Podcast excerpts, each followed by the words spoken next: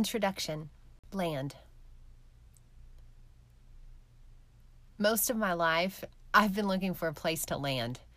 To me, land signifies being grounded, steady, secure, to have dirt that I can stand on and run my fingers through and say, This is mine. I'm here, planted. I have a place, a purpose, and a plan. I've longed for ground to stand on as evidence to myself and others that my life is valuable and well lived. In full living color, you can see it tangible evidence that God is good and that He has blessed me. In my mind, blessing comes in many forms feet that walk beside me, supportive arms that wrap around me, little arms that rise up to me, and hands that guide me. Blessing equals people, places, and things. It comes with marriage, children, recognition, and success. Not with mansions and gold, but with love letters, home, and a family, abundance. Most of my life, I've been looking for a place to land, working, crying, and praying for a place to land. Throughout my 20s, there was no clearance for the land and blessing I desired.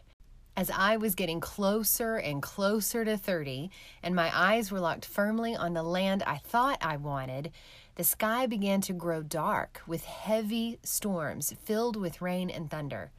Shadows of building clouds spread out over me and all the plans I tried to make. The wind swirled and tangled nearly everything in my life until I began to lose the little grasp that I thought I had. I begged for the sun to come out and shine on all of my hopes and expectations.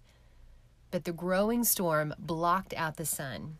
After staring at the ground for so long in an effort to gain land, I was forced to lift up my eyes and turn my attention to the storm that seemed never ending and unsure. Looking up was looking in the absolute opposite direction of anything I wanted to see. Looking up, I could only see sky, and sky doesn't have anything firm to stand on. I thought the only option from up there was to fall. Most of my life, I looked for a place to land until God gave me a taste for the sky.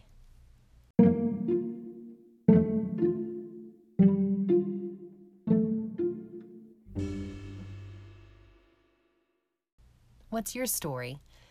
Have you prayed for your own version of land? What have you wanted to receive from the Lord in order to feel secure and purposeful or to prove His blessing in your life? Have you been discouraged with circumstances in your life? Have you wondered why God seems to not respond or takes you in a direction you don't think you want to go?